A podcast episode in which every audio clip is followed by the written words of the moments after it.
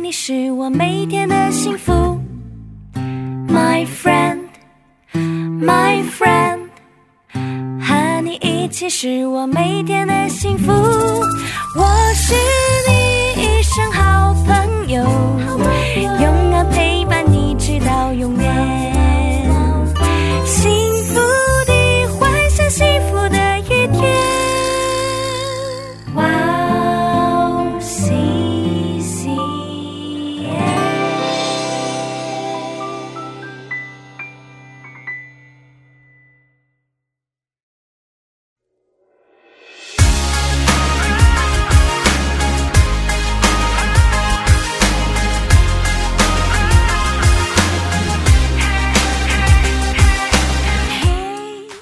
欢迎大家收听幸福时光，我是大家的好朋友 Iris。大家好，我是马 c 瑞 o 大家过得还好吗？非常期待这个时间又可以跟大家一起来查经。听众朋友们，大家好，我是 Rachel，很开心再次跟大家一起查经。大家好，我是约瑟弟兄，很开心再一次见到大家。大家好，我是安吉，又开心在这里一起分享福音。嗯，大家好，我是 Emma，很高兴见到大家。好，那在这里呢，我先给大家简单的介绍一下幸福时光。幸福时光呢是跟大家一起查经的节目，这一次要跟大家一起分享的是《使徒行传》。那幸福时光将在每个月的第二个星期二晚上和第四个星期二晚上上传。在节目开始之前呢，跟大家讲一件事情，我们是以韩国鞍山塔德林教会的主任牧师写的《再看使徒行传》讲解的内容作为参考，也邀请了这位牧师为我们当顾问，希望听众朋友们在使徒行传的学习分享过程中满得恩典。那今天的题目叫做“我已经做了前书”，要看的部分是《使徒行传》一章一到三节。那我们一起来听一下今天的经文。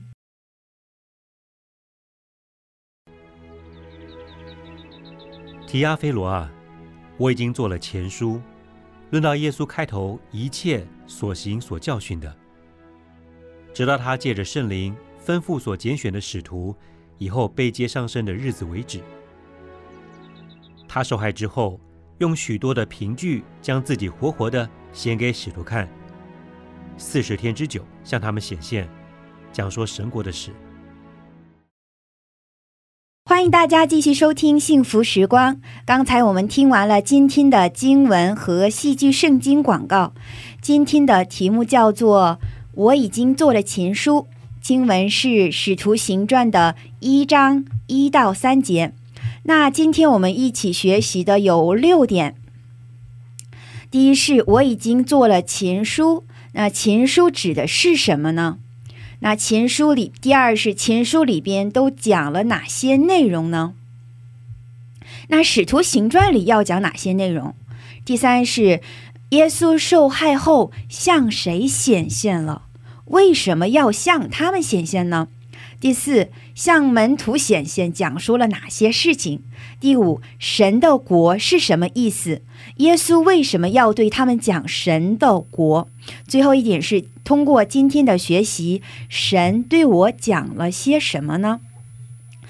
好，那我们来看一下今天的第一点，是我已经做了前书。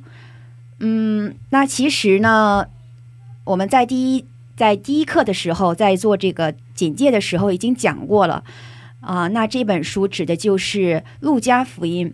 那我们呃如何可以知道呢？就是说，在《使徒行传》的开头，他写到，就是说，提阿非罗啊，我已经做了前书，论到耶稣开头一切所行所教训的，直到他急着圣灵吩咐所拣选的使徒以后被接上升的日日子为止。这意味着，在《使徒行传》之前，你有一本书写成，然后呢，记录的是耶稣所行所教训的。那其实，在记录耶稣所行所教训所教训的，就是四福音呢。那就是说，在四福音里边就会找到这本前书。然后呢，我们可以通过在路加福音的第一章第一节里边说，呃，第一章第一节里边他这样讲的是提阿非罗大人呢、有好些人提笔作书。我们可以看到《使徒行传》和路加福音，它是同一个收信人。然后呢，呃，并且呢是呃，在《使徒行传》的一章一到二节里边，它其实是概括了路加福音的内容，就好像仿佛证明它就是路加福音的续篇一样。然后我们通过这个也可以，就是说去证明了这个前书呢就是路加福音。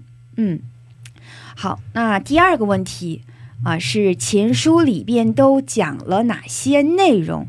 那使徒行传里要讲哪些内容呢？然后我们这个可以请约瑟弟兄来分享一下吗？好的，啊，我们其实知道啊，路加福音和使徒行传都是路加写的。那其实呢，就是其实这两卷书最开始的时候是一卷书，只不过后来呢，啊，有人根据内容把它分为了两卷书。内容是有什么区别呢？那路加福音记载了耶稣啊，从他出生到约三十年施工这样的一段的时间的啊受苦、死亡、复活、升天的时间。嗯，那路加福音是告诉外邦人，就是耶稣作为一个完全的人，嗯，在世经历的这样的事情。那我们可以看到路加福音，嗯、前面一到四章介绍了啊、对耶稣的这样的一个介绍。嗯那耶稣的呃第二部分呢，就是四章的十四节到九章的时候呢，就写了耶稣的施工。那第九章五十一节到十九章的时候，又记载了那个耶稣受试探的，呃，抵挡的、受抵挡的这样的一个过程。嗯那第五部分呢，就是十九章的二十八节到最后就记载了耶稣受难和复活的事情。嗯，这是路加福音的内容。嗯，那我们看《使徒行传》记载了什么呢？那我们前面已经学习过了。其实《使徒行传》记载了是耶稣复活以后的这样的一个故事。是。啊，记载了教会是怎样建立的，那基督教它是怎么样传到希腊又传到罗马的这样的一个过程。嗯。那主要记载的是什么呢？就是教会最初的三十年的发展的一个状况，我们都可以嗯在《使徒行传》这本书里面能够查到。是好，那最重要一点呢，就我们看到《使徒行传》，嗯、我们很多的人会把重点放在使徒身上，其实呢，啊、其实主角呢是耶稣，是圣灵啊，圣灵，神的灵，然后才才是真正的主角。嗯，那我们可以看到，从整本圣经中，《使徒行传》的整本这样的一卷书中间呢，可以看到。啊，圣灵大概有提到了五十多次，嗯那我们可以看到，那圣灵才是真正的，嗯，这本书的主角。是嗯好，嗯好的好，那有 Emma 姊妹可以来进行一下你的分享吗？嗯，好的，就是呃，我也是很同意之前弟兄的分享呢。我是觉得，呃，在《使徒行传》的前面的。嗯，一到一节到二节的部分呢，有概括了路加福音的一些个内容，然后也是间接的证明了它是路加福音的一个续篇。嗯，然后，呃，其实路加福音里面呢，记录了耶稣的行为还有教导，嗯直到他通过圣灵命令他所选择的使使徒，并且到升天为止这样一个过程。嗯然后在《使徒行传》里面呢，又描述了耶稣的复活，然后复活之后，他对门徒讲说神国的事情，以及呃门徒们如何去见证这些个嗯、呃福音。那呃，就好像感觉就是。呃，在慢慢的引领每一个需要福音的人，嗯呃，通过福音去了解耶稣基督的福音，然后再通过呃《使徒行传》来，嗯、知道成为基督徒之后要如何去行。嗯，成为基督徒之后应该如何去行？比如嗯说呢？就是，嗯、比如说就是，呃，如何去呃传福音呐、然后也是、嗯这个也是就是《使徒行传》里面所写的，相当于就是，呃。嗯、就是在圣灵的引导下，那么我们如何去，呃，嗯，有一这样一个传福音的行为啊，这样的。嗯嗯，好。好，那我们看一下第三点。第三点是耶稣受害后向谁显现了？为什么向他们显现呢？啊、我来分享一下。好，我们可以看到耶稣他是向他的门徒显现了，嗯因为他告诉门徒说要去见证他复活的事情，嗯要向呃万国万万民去传福音，嗯同时他也向妇女显现了。当时嗯就是信心还比较软弱，说我们那个石头石头怎么办啊？挡在那个那个洞前面的那个石头，其实他们去的时候已经被移开了。开了，嗯，所以我们也可以看到有向妇女显现。嗯，好，那 Emma 你可以再进行一下啊，我们看马卡里奥弟兄吧，好安静，来讲一下，好的，那其实最主要的就是一开始去坟墓的妇女啊，嗯还有之后的门徒。嗯。那么像路加福音还会提到了，就是有两个去往呃伊马乌斯的嗯，两个两个人，是，然后呢，我觉得向他们显现的都是，我觉得最重要的就是让使徒明白要做什么。嗯嗯这也是我们呃《使徒行传》的开头嘛。嗯。虽然不在那个第三前三节里面，那如果我们看到，如果再看一节看到第四节的话，嗯，就是耶稣在告诉这些门徒需要做什么。是，那我觉得耶稣复活之后，在留在地上这些时间，其实最重要的还是告诉使徒们他们的使命，因为我们还是想的是说，这些使徒其实非常的迷茫，尤其是啊、呃我们如果看《使徒行传》第一章第六节，嗯他们仍然问的是，你是不是要复兴以色列国？是，所以这是非常重要的一点，让他们不要，他们说哦，看到了耶稣复活，我相信你是弥赛亚。但是如果他们还是不知道做什么的话，其实等于耶稣的所有的这些做的都有点白费的感觉，嗯，所以才是很重要的，告诉使徒们需要做什么。那么当然也是鼓励们使徒，告诉他们相信的这个米赛亚没有错。嗯我觉得是两点嘛，就增强他们的信心，并且告诉他们嗯他们的使命。嗯，是的。然后耶稣复活的时候，门徒还问，就是说你什么时候来复兴以色列？他们追求的还是在地上的这样一个能看见的一个国度里边的一个呃征战或者是胜利，还是没有是明白一个没有明白神的国。嗯，其实我感觉我也不是特别的明白，但是通过学习，我觉得能够更加的去明白神的国。那其实大家有没有想过，就是说，那耶稣为什么要向门徒去显现呢？为什么是门徒呢？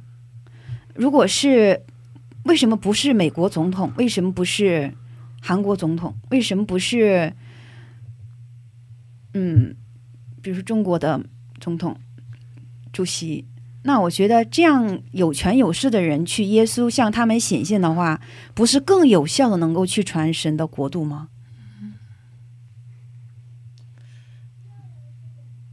那我觉得有一点的话，也是我们上一课讲的，就是他就是要用这些可能看上去没有地位啊，或者说没有什么特别的才能的人，嗯，这样才能说体现出来，这所有的一切都是圣灵在做工。嗯那么当然也是呃神的一个计划，因为我们也不会可以说完全的清楚为什么他会选择这些人，就像我们是没有办法去完全的知道为什么是这样的十二个使使徒。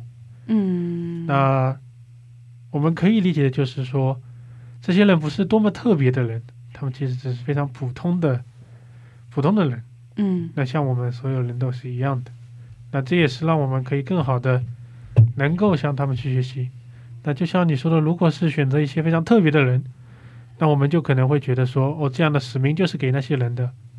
那我们嗯作为普通的、呃基督徒，可能就觉得说这些跟我们没有关系。嗯我觉得这对我来说很重要。嗯嗯，我是想到那个《哥林多前书》一章二十七节，他有说到，就是神却挑选了世上愚拙的，叫嗯有智慧的羞愧；又挑选了世上软弱的，叫那强壮的羞愧。嗯啊、神也拣选了世上卑贱的，嗯、被人厌恶的，以及那无有的，为要废掉那有的，嗯使一切有血气在神面前一个也不能自夸。吧。嗯嗯，就是嗯，就是我我觉得神是嗯刻意的去挑选的，然后嗯就是嗯把无有变成有，然后这样子才能够就让大家知道这是神在做，而不是说他本身就很强大怎么样的。嗯，阿门。就是说神挑选、神拣选的，然后那我其实也充分，我们也充分的，如果是被神拣选的，我们充分的也是可以被神所使用的。阿门。嗯，阿门。好，那我们看一下第四点，然后那向门徒、向一些妇女显现，然后那其实，在我们的使徒行传里边，其实就是说了向门徒显现了。嗯，那向门徒显现，然后讲述了哪些事情呢？哦，那我来分享一下。就其实有，我之前有听过一句话说，如果耶稣没有复活，就不会有到现在的基督教。所以其实他向门徒显现后，其实一起是生活了四十天，嗯然后也允许他们去触摸耶稣就是被钉的身体。嗯所以他并不是以灵魂或者是幻象的形式存在，而是肉身的复活，以肉身与门徒同在。这也是宣扬福音的基础。然后耶稣向门徒显现的场景，其实不同的时刻、不同的地点，还有不同的人。然后这些显现中，其实也告诉了他们，哦，死亡还有复活的意义，然后也巩固了他们其实对于使命的信仰的一个更深的一个了解。然后在耶稣其实与门徒在一起生活的时候，其实除了想表明自己活着，还有一个很重要的一个点，就是神国的工作。嗯神国的工作是什么呢？是耶稣的受难、死亡和复活，并不是基督教的结束，而是开始。是的，嗯是的，嗯，好，那 刚才我们的安吉安吉姊妹讲了很多，那接下来我们要讲的就是说，那神的国呢是什么意思？然后耶稣为什么要对他们讲神的国？我们可以每个人来分享一下，就是说大家的这个对神的国的一个理解吗？好啊，我先来对这神国的关相关的一些概念做一些整理啊。好，啊，简单来说，神的国是什么呢？神国就是神统治的地方，那是神施行权柄、彰显他的能力，并完成他旨意的地方。嗯那我们顾名思义，神的国是以神为最高的权威的，嗯以神的爱和神的义进行统治的。嗯那以神为王的国度，就是这样，这样呢就是神的国。嗯那关于神国有几个不同的概念，我们需要，我想我们需要更清楚的去了解一下。那我们首先来看旧约啊，那旧约，嗯、出埃及记的十九章第六节是这么说的：嗯你们要归我做祭祀的国度，为神圣的国民。哎，这是这样的一句话，出现一个祭祀的国度。那我们再看以赛亚书五十一章第四节说：“我的民呐，要留留心听我；我的国啊，要侧要向我侧耳。”那这个是和合本修订版。那以赛亚书的五十一章四节呢，其实和合本原原原文呢，和合本的原先的记载是这样的，他说：“嗯，我的百姓呢，要留心听我；我的国民呢，要留要向我侧耳。”嗯那和合本修订修订版呢，之所以把它改成把我的国民改成我的国，我想是有他自己的原因的。嗯，那旧约提到这个圣经中提到的这个神的国度和神的国，嗯其实是啊、刚才我们看到有祭祀的国度，嗯嗯，还有他对以色列以色列说我的国我的国啊，其实是同一个概念的，都是指以色列人以色列这个国家来说的，就以色列这个团体团体来说的。嗯啊、那我们知道，那挪亚洪水以后，人开始犯罪，出现以暴力治国的这样的一个国家。嗯那胜者为王，败者为寇，世上没有了公义，没有了慈爱。嗯但是神并没有袖手旁观，嗯，他呼召亚伯拉罕在地上建立了一个有形的国，那就是以色列。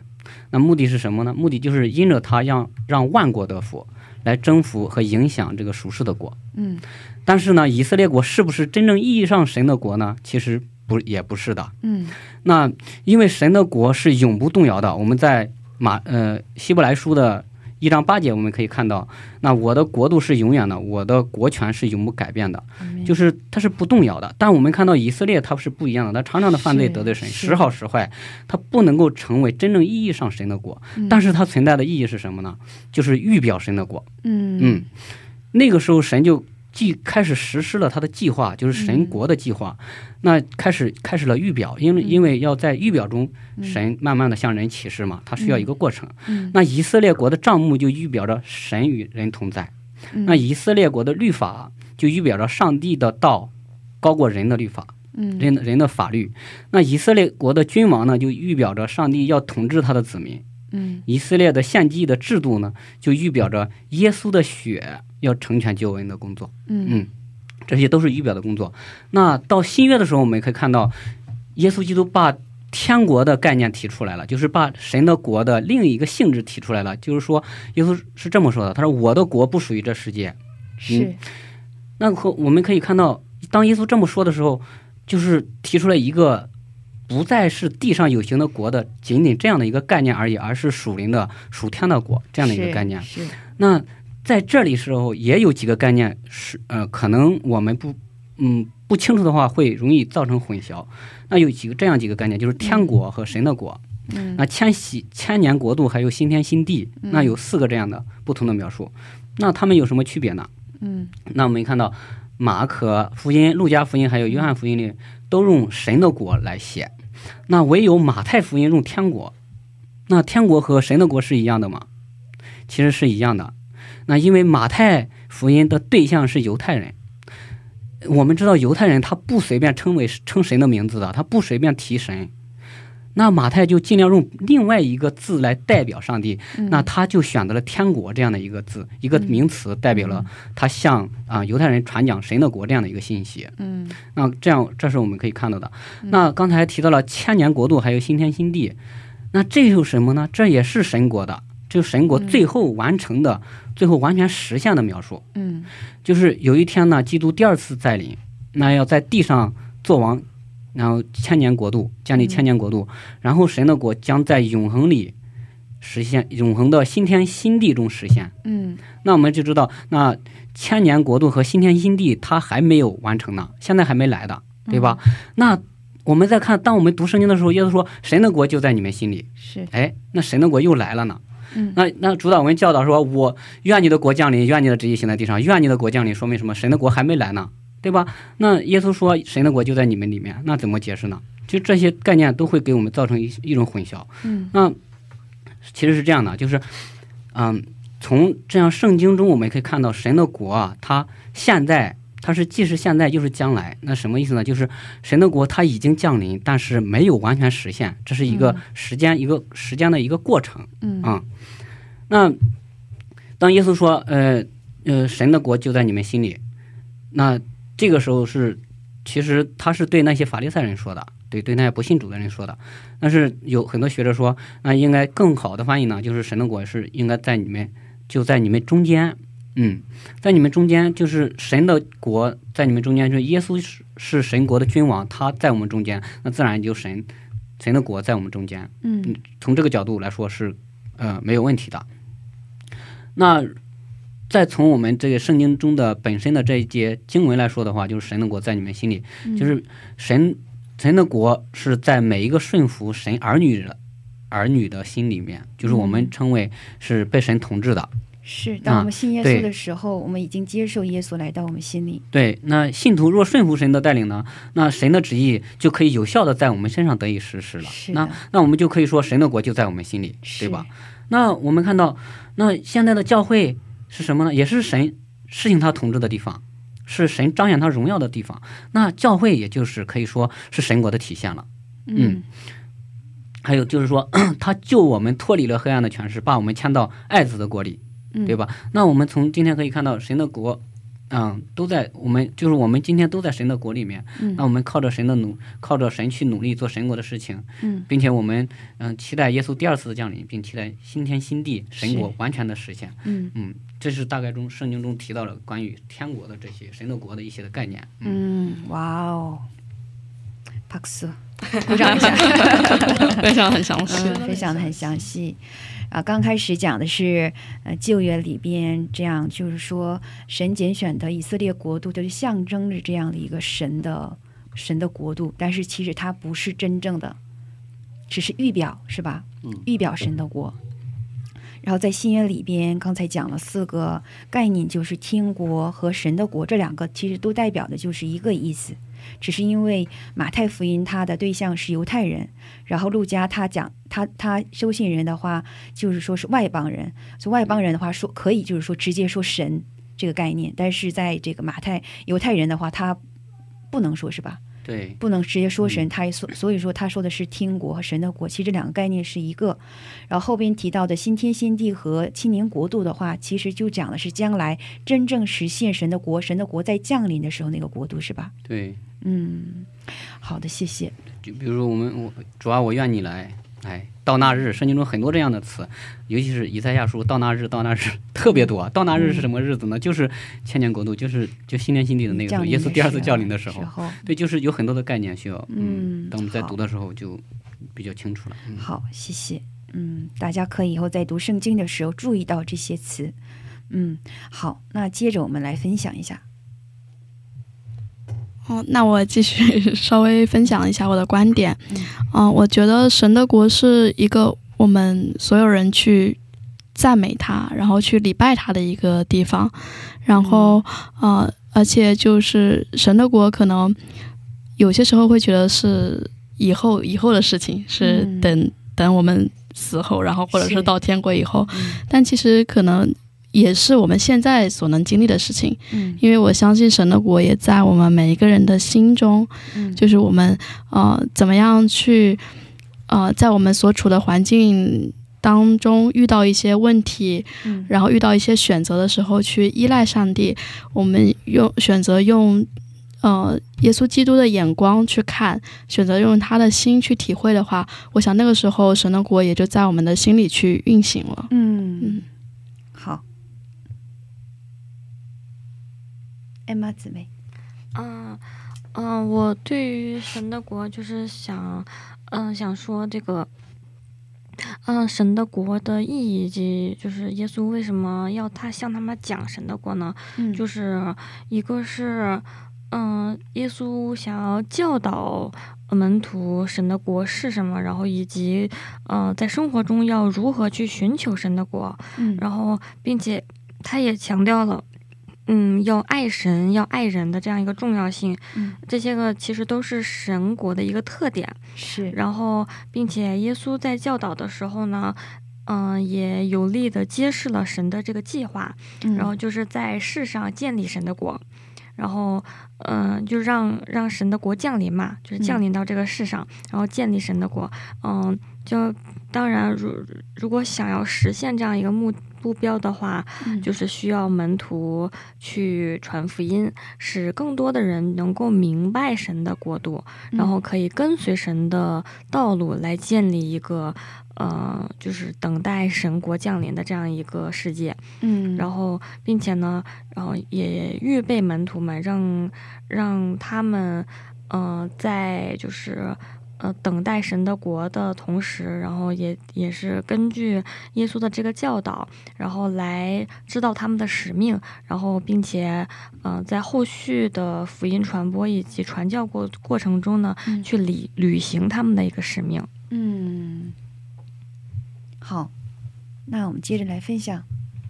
嗯，我来分享一下，嗯，就是在路加福音十七章二十节的时候有说嘛，耶稣回答说：“神的国来到不是眼能所见的。”就其实耶稣他有说过，就是神的国度的降临，并不是一个可以透过肉眼看见的一个现象，嗯是一个属灵的，在人心目中建立的那个领域。嗯所以其实最重要的是，我们通过神的话语，还有圣灵的做工，去更加的去了解这个社社会和这个世界。嗯因为现在我们可能很多人会世俗的觉得这个事件的运行是通过啊，你很有钱，你很有权，但其实并不是的。嗯，就这是我的一点点理解感受。好，嗯，那最后我们的马卡利欧弟兄来分享一下。好的，那其实像呃，保罗的书信也会提到过神的国，嗯比如罗马书的十四章十七节，嗯。保罗是说到，因为神的国不在乎饮食，而在乎公义、和平及圣灵中的喜乐。是。然后像格林多前书四章二十节，嗯。他说到，因为神的国不在乎言语，而在乎全能。嗯。那这也是印证了刚刚约瑟弟兄所分享的，嗯。神的国是神的权柄是。所统治的地方。嗯。然后像罗马书那一句的话，是更多的是提到说神的国的一些特征。嗯当我们呃人人都在乎是心中都充满着公益、和平和圣灵中的喜乐的时候，嗯我们知道神的国是在我们中间，嗯也是比较类似的一个感觉，像是圣灵结出的果子那种感觉嘛。嗯，好，好还有什么要分享的吗？没有。好，那我们嗯看最后一点啊，通过今天的学习，神对我讲了些什么呢？保持安静吗？来，今天啊，主要的比较多的分享的就是天国的概念是，天国的是施工。嗯那我就会想到耶稣教导我们祷告说，你们嗯要求先求天神的国和和神的义这些都加给你们了。是就是当我想到这些的时候，还会想到旧约中有一句话说：“嗯你们要为自己图谋大事吗？不要图谋。那应该为什么图谋大事呢？应该为天国图谋大事。是哪一天呢？耶耶利米这么说啊，耶利米嗯的一，我看一下几章几节，耶利米的耶利米书的四十五章第五节说：嗯你你要为自己图谋大事吗？不要图谋。嗯嗯，就是就想到，哎，那我们人生应该把更多的精力、更多的时间怎么样去支配呢？嗯是为了在世上图谋大事吗？其实不是的。嗯那我们基督徒是应该想到，其实我们有更重要的重担，嗯，更重要的责任，嗯，更重要的使命在我们身上，那就是天国的事情，嗯，就是神在地上设立的啊、教会，嗯教会神天国的彰显嘛。那他的他有他的目的，就是说我们要用嗯，要把神的果嗯啊、带到属世的上面来，嗯就是要影响他们，要向他们传扬福音，嗯然后让那些就是被这个罪和侵蚀的这个果啊，能够重新向神回转。这是我们啊、一个很大的一个使命。我想，就是哪怕我们在学习，或者是我们做生活中的很多的事情，嗯嗯，都应该想到是我们离天国的更近了一步呢，还是更远了一步？嗯嗯，阿门。好，刚才就是说，大家刚才 Emma 也分享，然后刚才的约瑟弟兄也分享了，就是说这个传福音的这个事情，为什么要传福音呢？其实，那我们刚才其实这与神的国是有，这这是就是直接与神的国有关联的嘛。然后我们信耶稣的时候，就是接受了耶我们这福音的话，其实就是耶稣基督嘛。嗯，我们传福音的时候是把耶稣基督介绍给这个人，然后让耶稣基督成为他生命的主。那其实每一个基督徒就是呃信耶稣并且顺从耶稣、以耶稣基督为主的人，叫基督徒嘛。那就是传福音的过程，就是说，呃，耶稣在我里边作为主人的时候，其实那我里边，那我现在就是一个天国，其实就在我们里面嘛。那介绍给介绍耶稣，嗯、给别人，使他使他接受耶稣作为生命主人的时候，其实就是天国临到另外一个人。当我们去这样不断不断的去传福音的时候，其实就是在扩张神的国度。好，嗯，那我们再接着分享。嗯、我是嗯、想到那个马可福音里面，嗯、曾经有一个文士，他问耶稣，那诫命是第一要哪个诫命是第一要紧的？是，然后，然后当时，呃，他听了耶稣的说的要，呃，要尽心、尽性、尽意、尽力的爱主之后，嗯他突然有一个醒悟，就跟他说，啊、神是一位实在不错的，然后并且尽心尽志、尽力爱他，又爱人如己，就嗯比一切的翻祭和祭祀都好得多。之后，呃，突然耶稣都跟他说了一句话，说你离神的国不远了。嗯。然后就是呃，我就今天也是嗯一直在讲到神的国嘛，我就在想，那么我们如果想要离神的国更进一步的话，那我们是不是也要就是尽心尽致尽力的去爱他，然后并且要爱人如己，然后我们要日复一日的去这样去做，我们才能慢慢的离神的国更近。嗯，好，嗯，我有想到是，我们就是今天一直在讨论的，就是说作为基督徒的一个任务是什么？我们需要去传福音，去嗯见证主耶稣基督的复活。嗯这也是整个《使徒行传》它就是所写的那些内容。但是在生活中，有些时候就是，嗯、可能我们有宣，就是有呃宣誓，或者说有下定决心说啊，我要把主耶稣放在我的第一顺位。嗯但有些时候回顾我自己的生活的话，还是比较惭愧的，可能是为了完成自己的一些心愿啊，或者一些自己的目标，嗯而去像是利用了神，神，嗯，然后就会觉得，嗯、这个真的是神想我做的吗？还是我想我自己做的呢？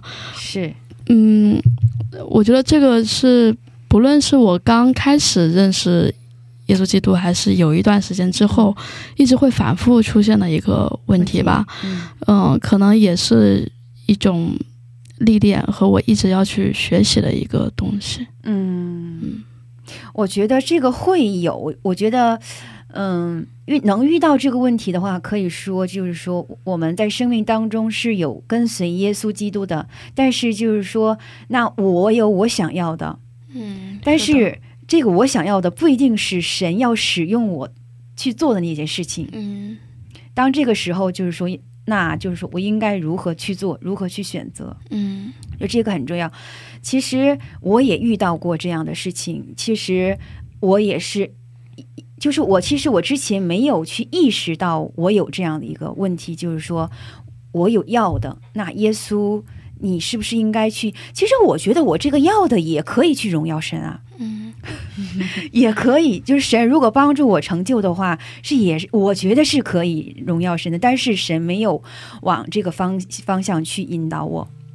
嗯然后，嗯，那你可以具体的分享一下一个例子吧，就是说这样神，你你有你所要的，但是神，嗯，我觉得在我的学习上也是，嗯就比如我写论文也是，嗯就嗯、我有听一些牧师分享，就是我们如果比如说我们有这样一个学习的机会，嗯我们有写论文的这样的一个机会的话，其实也应该在我们所做的这些事情上去体现神在我们身上的做工，然后是为了荣耀他去写的嘛。是但是有些时候我会觉得说，哎，我写的东西 真是是能荣耀的吗？或者我在做那个事情的时候，真的有想到神吗？嗯，然后这么一去反观自己的时候，就很惭愧，就觉得哦，好像不是。嗯但是，嗯，在那样的时候，我觉得还是得去等待一下，然后得去向上帝祷告和跟身边的人沟通一下。然后我也从身边人中得到安慰，嗯或者说也是在我们这样不断的查经啊、不断的礼拜当中，再去。呃，更多的去感受一下神想告诉我是什么吧，因为我好像也不能一次完全感受，嗯，完全感受他想让我做的是什么，或者说因为一次的事情，然后我觉得啊，这是他想让我做的，这不是他想让我，我觉得不是，所以像生对生活中的那种团契生活，或者说我自己的一些嗯祷告啊，一些梦想的时候，都是很重要的。是的，是的，是的。其实能能够感受到，感觉我现在做的是好像不对。其实那就是说，那就很要敏感的，就是很已经很敏感的要去，呃，把这我们这个那个就是我们的目目标放在神的身上，就是说感受到啊，这现在我做的好像不是神要我去做的。嗯这个其实就是通过我们经常的祷告和我们这样的一个读经的训练，能够对神这样圣灵的带领有一个敏感的，其实就是一个敏感的心。嗯看是不是圣圣灵的带领。其实这个真的是呃一个训练，我觉得，嗯，要时刻敏感神对我的带领。嗯其实上帝就是当我们做很多选择的时候，就是哦，好像我做可能是荣耀上帝的事，或者说我觉得这个选择这件事是上帝允许的，但你真的去行的时候，发现好多阻拦。那个时候，就我举个例，我那个时候每次要来韩国之前，我就会丢失各种证件。嗯我丢了护照，我丢了身份证，所有人都说上帝不想让你去韩国，因为那个时候疫情嘛。嗯，然后就是很很巧，就是因为丢那些证件，我没有办法赶上我的飞机，所以就一直拖拖拖。所以我疫情期间在中国待了一年半。是然后所有人都跟我说，就连教会的弟兄姊妹都说，上帝不想让你去的时候，但我觉得我该去的那个时候，我向上帝祷告了，我说主啊，我真的得去了，再不去就不行了。上帝又帮我开了所有的道路，就是嗯，我的我的家乡从。疫情开始到结束都不严重，最严重的就四个人。最严重的时候是我要离开厦门，就是离开我的城市的时候是最严重。嗯那个时候我的城市变成了中高风险地区。哦，本来因为属于南方，它嗯真的感染的面积非常小，所以其实疫情的时候，我们整个城市是属于非常活跃的，嗯无论是美食啊什么都是很活跃的，只是外地人进不来。嗯但最严重的时候是我要离开韩国的时候，那个时候大家说上帝不让你走，嗯但是真的你去向他祷告的时候，我还是想说，就是遇到问题的时候祷告，上帝真的会给你答案。如果什么都拦住你，你还是想做的时候，你再去祷告，他他能给你通一条路。因为任何的路都是在荣耀神，嗯所以我觉得是 OK 的。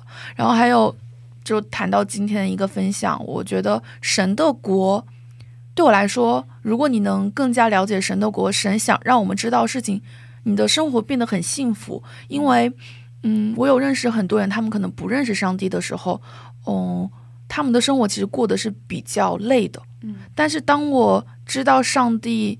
更认识他的时候，我会觉得我是被爱包围和充满的。嗯所以也有说，嗯，神的国是希望我们传福音给更多的人。嗯那当然不只是我知道上帝的福音，希望大家都知道，一起去感受那份爱。嗯。因为真的，当我更更加认识他的时候，我真的觉得他是一位好伟大的，真的伟大到改变了我，就是那种，因为我其实比较缺爱，我觉得，但是因为上帝给的爱足够的多，足够的告诉我我是配得这份爱的，嗯然后导致我真的是在跟人相处的时候，我知道啊，上帝是上帝。第一句话说你要爱我，不能超过爱别的人。但第二句话说你要爱人如己，就是你最你爱上他的时候，他会告诉你要爱你身边的人。是它其实是一个循环的感觉。嗯所以那个时候我觉得，其实上帝的。爱和神的国是让大家变得更更好的，虽然有困难，嗯但是更多的是往幸福的道那条路上是通的。嗯所以我觉得能让大更多人认识他、知道他是很感恩的一件事情。嗯，好，还有谁没有分享？哇，这里我还没有分享。嗯，好的，那大家分享都非常的丰盛。嗯，那反而对我来说，我可以靠近一下麦克风。嗯对我来说最重要的反而是像，呃，其实是门徒的不理解，其实对我有很大的触动，因为我觉得，其实像比如刚刚我们讲到神的国嘛，嗯，其实我们是没有办法去完全理解神的国到底是什么样的，是，但是就是在这样一个不理解的时候，我们其实更多的关注的应当是我们所已经领受到的，啊、神的指令。嗯嗯那我们应当去传福音，我们应当去怎样让，像刚刚说的，怎样让公益、和平和喜乐充满我们。嗯只有因为我们就知道这样的时候，神的国就会啊来到我们的中间。嗯那那个时候，我们就可以去更多的亲身的去经验到神的国。嗯然后呢，还有像这样的对神的国或者是其他的概念有误解的时候，嗯其实不用太灰心，因为就像刚刚讲的，使徒还在问是不是要复兴复兴以色列国。嗯其实有疑问或者说有不理解的时候，我觉得就可以在祷告中直接去跟神去说。嗯那么我想，即使你最后没有完全的理解，你会呃，神会指引我们去知道去如何去做。嗯那也是在为神做工的时候，我们其实是会渐渐会有一些更深的领悟。嗯，因为很多事事情的话，其实因为神的奥秘是我们的智慧无法理解的，嗯。所以只有在真正的与神同行、一起做工的时候，嗯。才会渐渐的有更深的理解。嗯，好，嗯，嗯，是。还有吗？啊，就这样。嗯，好，好，那我们，呃，我的感受呢，就是说，呃，是这次神的国的概念嘛，然后，嗯、就是我觉得，就是说，如果我们身边刚才 NG 姊妹也分享了，就是说，是那个路加福音十七章二十节里边讲的说，神的国，耶稣回答说，神的国来到不是眼所能见的嘛。嗯，然后就是有时候我们周身环境太难不如意的时候呢，不知道大家怎么样，我会这样说，我觉得有人也会这样说，我想早点去听国，我想早点去见耶稣。嗯但我还是有点害怕去天国。但但是上次也有跟一个人分享到，就是就参加那个苏联会的时候嘛，嗯培灵会的时候，嗯，就那时候是真的好久没有见到那么多朋友，嗯。就是有一最久的是可能两三年、三四年，但是大家都相遇在同样一个地方，那时候打招呼的时候就有一种啊，我去天国的时候也是这么幸福吗？嗯。就是嗯，那时候的我是对天国是期待的，嗯因为我目前对天国其实有害怕的部分，但是嗯，最最近感受到快乐的部分都是嗯，我要遇到上帝之前，跟他圣灵通之前，都是跟弟兄姊妹一起在嗯。开心玩耍，然后见面聊天，然后再一起去感受上帝的爱。真的是时候我对天国是期待的。嗯是 是，所以呢，就是我们在我们的意识当中的话，我们对天国的概念是想从周身的环境当中去感受，是，是吧？然后其实我也是，然后但是呢，我身边没有这样一个环境的时候，然后我就现实的环境和情况让我不想去面对，因为实在是太难了。嗯然后我就想，就是说，那神来改变我现在的情况，让我感受到天国的氛围。我内心是其实是是有这样一个追求，但是现今天的经文就说了，是说神的国就在你们心里，就在你们心里。其实呢，即使就是说，即使环境都是一样的难，即使周身环境不是天国的环境，但当我的心被神完全统治，然后我完全在耶稣基督里边的时候呢，我就可以经历天国。那以后不在外边的环境找天国，在我里面找天国，然后将我主权的、将我生命的主权交给耶稣，让耶稣来统管我。嗯，这是我今天来学习，我准备这堂课的时候，神给我的一个感动。好，那还有什么要分享的吗？没有的话，那我们就结束今天的一个录音。嗯，那今天呢是幸福时光的第三季《使徒行传》的第二期节目。嗯，不知道大家觉得怎么样呢？听众朋友们，如果有什么问题或者感动，可以在我们的官网上留言，官网地址是三 w 点 w o w c c m 点 n e t 斜杠 c n。谢谢大家，不要忘记你是被爱、被祝福的。那我们下期准备更丰富的内容与大家见面，下期见。下期再见再见拜拜。